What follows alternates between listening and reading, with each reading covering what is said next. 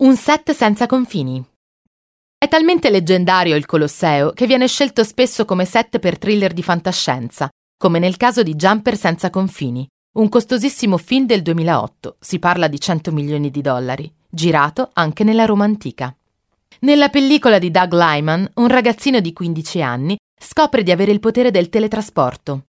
Grazie a questo scoprirà così nuovi luoghi e conoscerà nuovi amici, ma dovrà anche combattere una guerra contro atavici nemici che vogliono uccidere chiunque abbia il suo stesso potere.